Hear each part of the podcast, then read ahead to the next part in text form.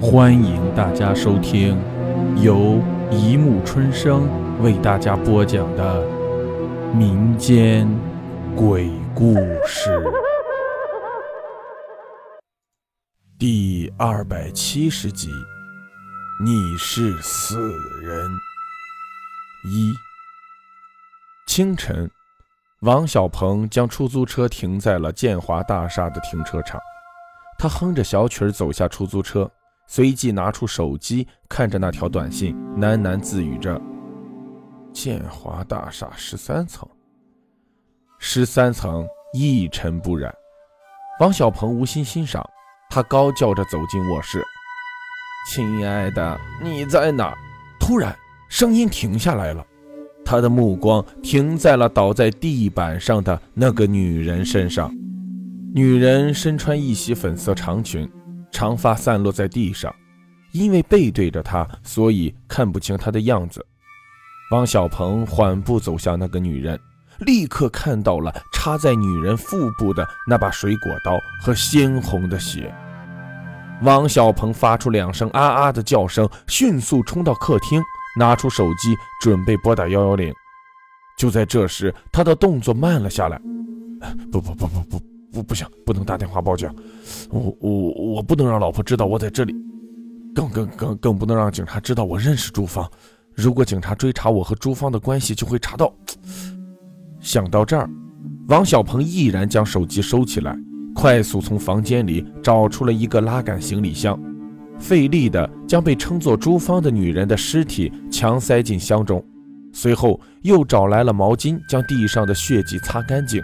并顺手将毛巾塞进了行李箱，镇定自若地拉着行李箱出了房间。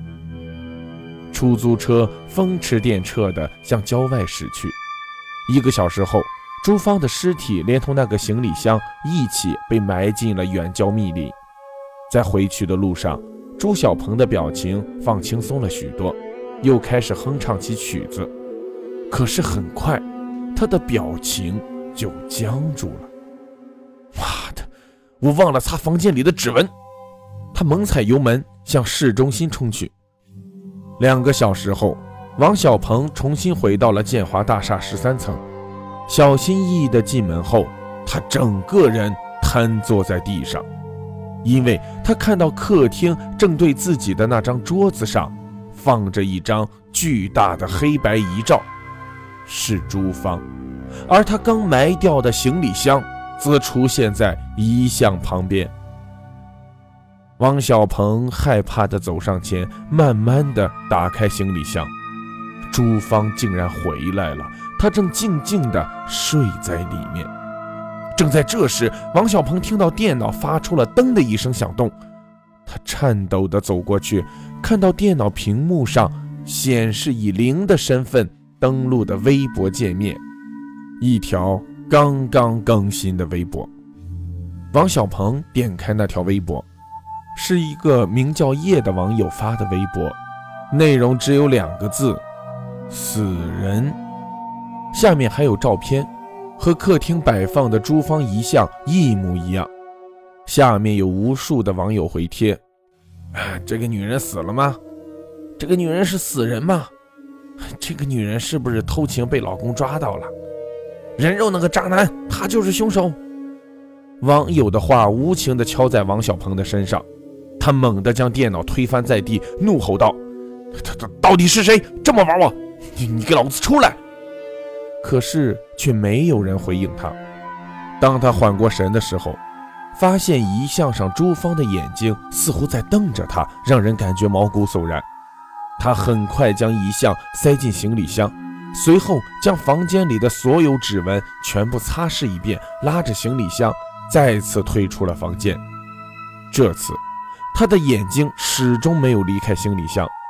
再次走到出租车旁边时，王小鹏决定将行李箱放在副驾驶的位置，这样就可以时刻看着他。车子再次驶离，当车停在城区的街心湖区时。王小鹏毫不犹豫地走下车，将房间的钥匙扔进湖里。等他重新坐回车里，顿时僵住了。几秒钟的时间，他只是扔了个钥匙，行李箱不见了。好了，故事播讲完了，欢迎大家评论、转发、关注，谢谢收听。